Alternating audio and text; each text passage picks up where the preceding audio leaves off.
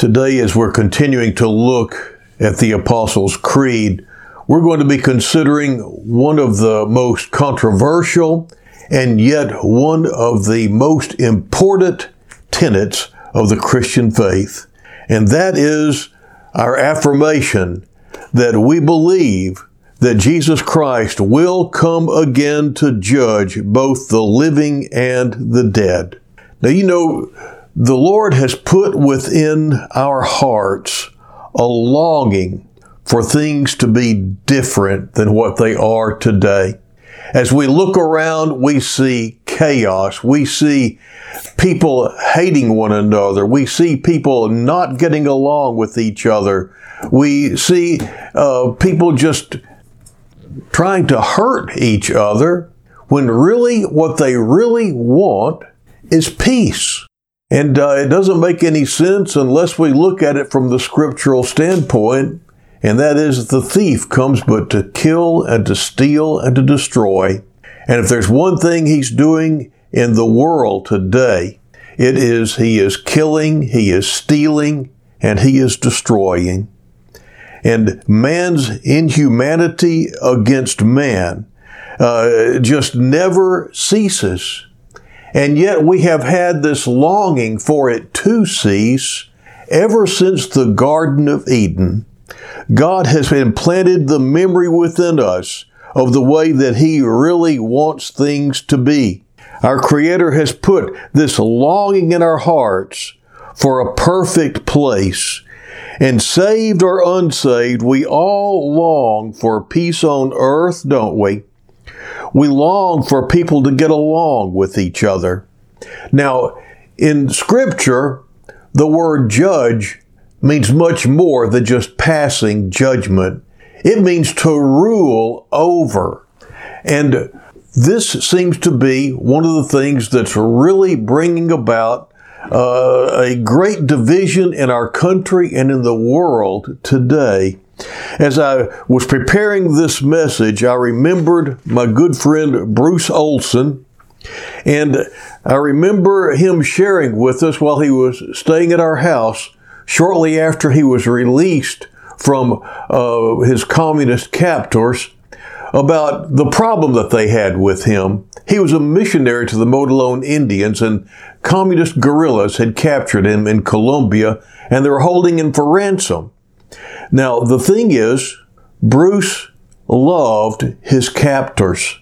They, he said they kept him tied to a tree like a dog, and they would station young men to be guards over him. They couldn't have been much over 16 if they were over 16 years of age. And as he visited with these young men, he discovered that they had high ideals, that they, they wanted good in the world. They wanted good for their country. And they thought that that good was going to be found in communism and in the works or um, in the writings of Karl Marx. And yet they could not read. And so Bruce taught them to read, and then he would show his captors that what they really longed for wasn't found in communism and socialism. It wasn't found in Das Kapital. What they really were longing for, what they really were looking for, was found in Jesus Christ. And his captors would be converted. Well, they kept on having to move Bruce from camp to camp because he kept uh, bringing conversion to his guards. And the thing is, is that there are many people in our country today that their hearts long for the right things, but they're looking in the wrong place to find them. They think that they're going to be found in a progressive agenda that takes away from, from one group of people and gives to another. And uh, then there are those on the other side that are just fighting to hold on to what they hold dear and to their traditions. And one of the traditions that's being attacked is our country being a Christian nation. And yet, sadly, it seems that both sides in this chaos that we're in are throwing aside our Lord and Savior Jesus Christ. It's amazing the way things are coming about. And uh, we saw all this beginning back in the 50s, and I think it's pretty well lined out. Uh, there are those that are in the in the Christian church that really think that humanity, that people are going to usher in the kingdom of God. I think that that must have been Harry Emerson Fosdick's theology when we look at that wonderful hymn, uh, We've a story to tell to the nations. We do have a story to tell to the nations. But listen to this one line from it. For the darkness shall turn to dawning, and the dawning to noonday light. And Christ's great kingdom will come on earth, a kingdom of love and light. Now that sounds really good. But what did Jesus say? He said that in the last days that we were going to be hearing of wars and rumors of wars and that there'd be uh, earthquakes and all sorts of pestilences happening and things like that. Jesus was saying things were not going to be getting better and better until humanity just ushered in this wonderful utopia. Instead, things were going to get worse and worse until God has to intervene. And, brothers and sisters in Christ, I would not be a bit surprised if the shout that Jesus made, it says that he's going to descend with a shout.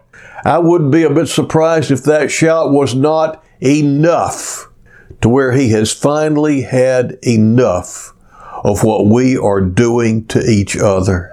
Well, with all that behind us, let us look at the Apostles' Creed. I want us to look at these words. I believe he will come again to judge the living and the dead. Now, these simple words consist of two complementary truths. First of all, Jesus is coming again. And secondly, Jesus is coming again to judge the living and the dead. The New Testament refers to the second coming of Jesus in more than 300 verses. That means that one in every 13 verses deals with some aspect of our Lord's return to earth. It is so central to the New Testament that Christians everywhere have always believed that Jesus will return someday. And though we differ and we argue over the details, Christians of all varieties unite in believing that Christ Himself will return to the earth.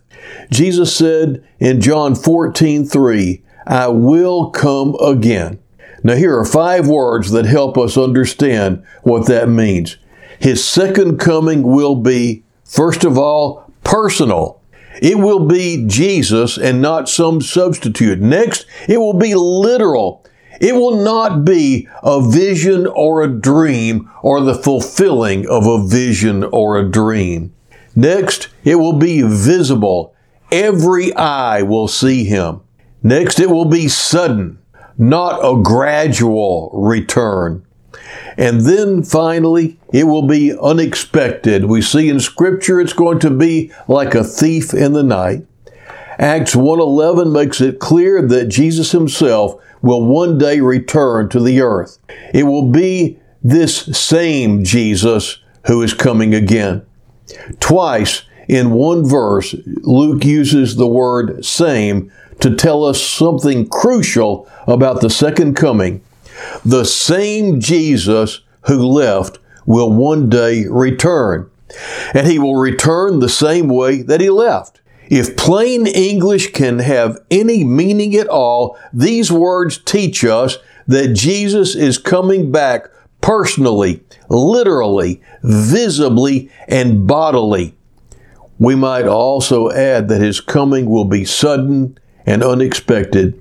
In Luke 24 50 through 52, we're informed that as Jesus reached out his hands to bless his disciples, he began to rise from the face of the earth, evidently without any warning whatsoever. We can assume that his return to the earth will be no less surprising. This is really just a wonderful thought. The same Jesus who was born in Bethlehem is coming again. The same Jesus who grew up in Nazareth is coming again. The same Jesus who turned water into wine is coming again. The same Jesus who walked on water is coming again. The same Jesus who healed the nobleman's son is coming again. The same Jesus who raised Lazarus from the dead is coming again. The same Jesus who entered Jerusalem on Palm Sunday is coming again. The same Jesus who betrayed, uh, who was betrayed by Jesus is coming again. The same Jesus who was whipped, beaten, scourged, mocked, and condemned to death is coming again. The same Jesus who died on Golgotha is coming again. The same Jesus who rose from the dead on Easter Sunday morning is coming again. The same Jesus who ascended into heaven is coming again. That's what we mean when we say Jesus is coming again. The actual historical figure that lived over 2,000 years ago on the other side of the world is returning to the earth again.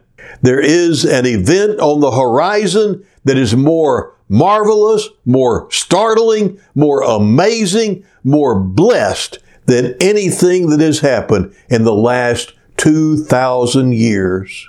The literal visible bodily return of Christ to the earth. No event may seem less likely to modern men and women, yet no event is more certain in the light of inspired scripture. Now that brings us to an important question. Where are we on God's timetable? I want to give you two simple answers. Number one, no one knows the day or the hour of his return, and it's dangerous to be overly dogmatic regarding the signs of the times. On the other hand, the Bible gives a detailed picture of the events surrounding the second coming. God has revealed to us the general picture of world events in the days leading up to Christ's return. The simplest thing to be said is keep your eyes on the Middle East. That's where the story started, and that's where it will come to an end. It is no coincidence that the eyes of the world are riveted on the Middle East at this very moment. The final great act of human history will take place not in Tokyo, not in New York City, nor in London, but in Jerusalem and in the nations surrounding Israel. Are we living in the last days? Absolutely. Consider these facts. There's a clear pattern of events laid out in the Bible concerning the last days.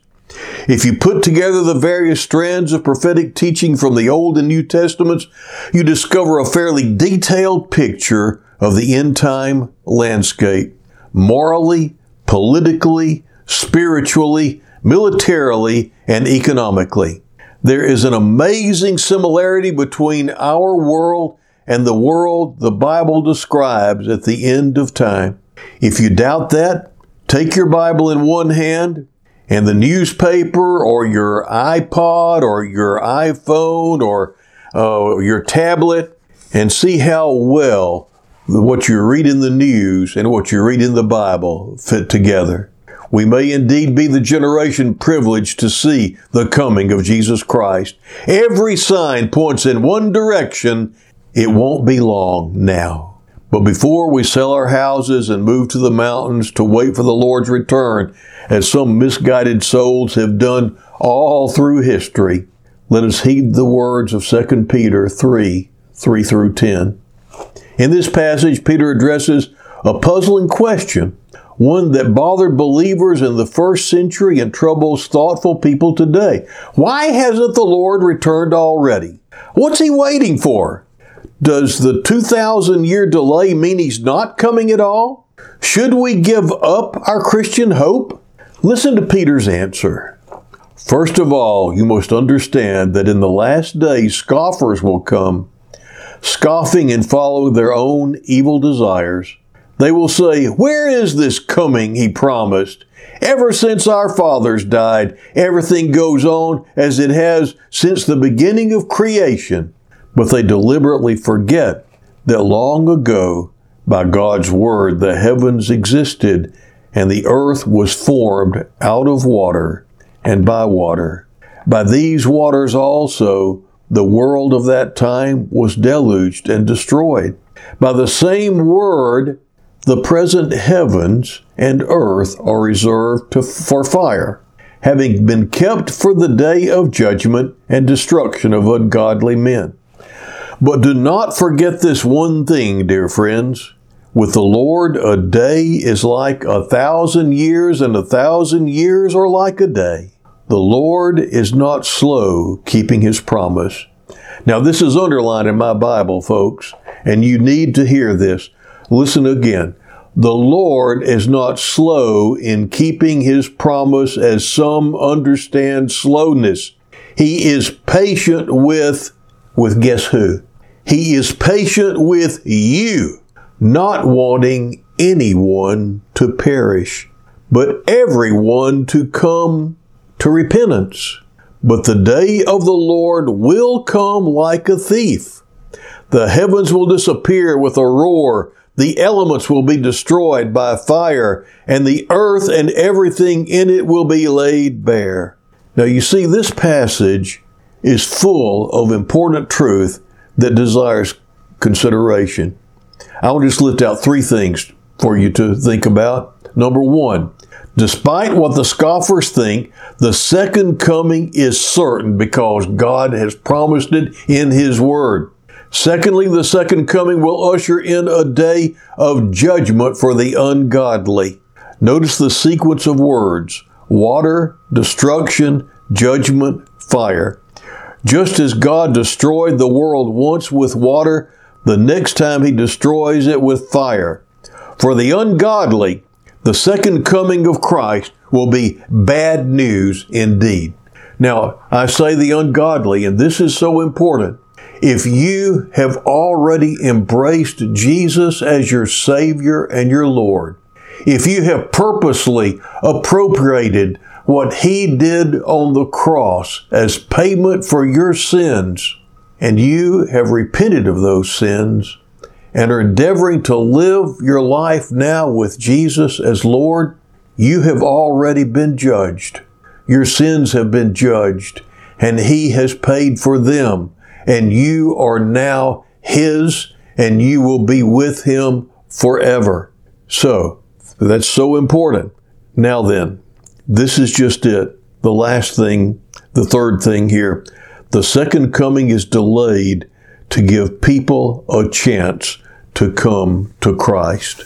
And here's the good news the delay the scoffers talk about is actually God's gift to them.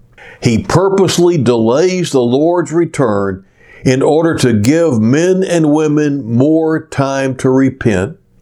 Verse 9 reveals God's tender heart toward the lost. He takes no pleasure in the death of the wicked.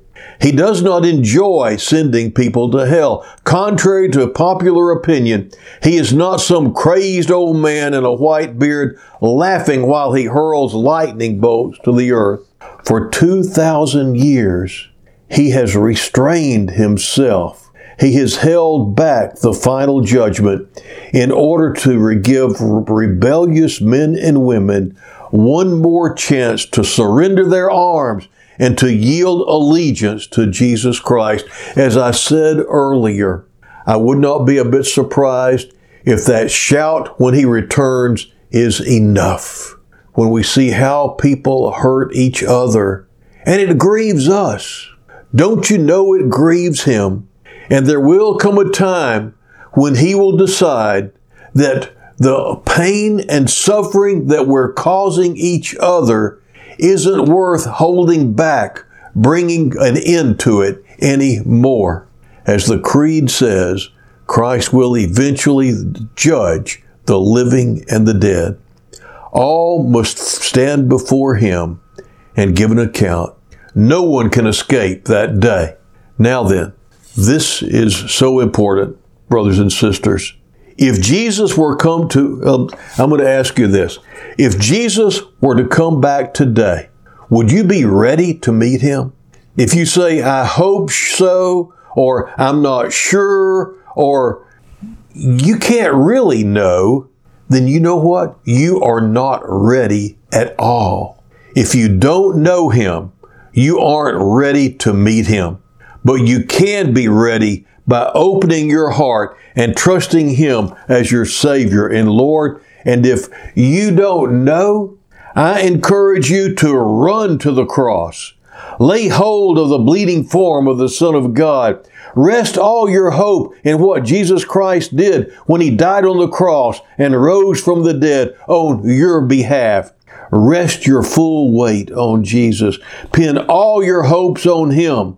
Lay aside your trust in anything or anyone except for Jesus Christ alone. We ought to face the future with optimism. The world looks at all the problems and says, Is there any hope? For those who know Jesus Christ, there is an enormous hope. If He comes today, we win. If He comes in 50 years, we win. If we come in a, if He comes in a thousand years, we win.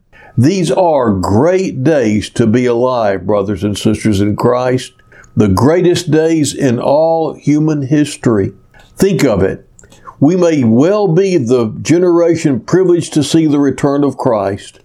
The smartest thing you can do is be all in for Jesus. Trust Him completely so that if He comes today or tomorrow or next week or in a hundred years, you will have no regrets, but you will be ready to see Him when He returns. In the name of the Father, the Son, and the Holy Spirit. Amen.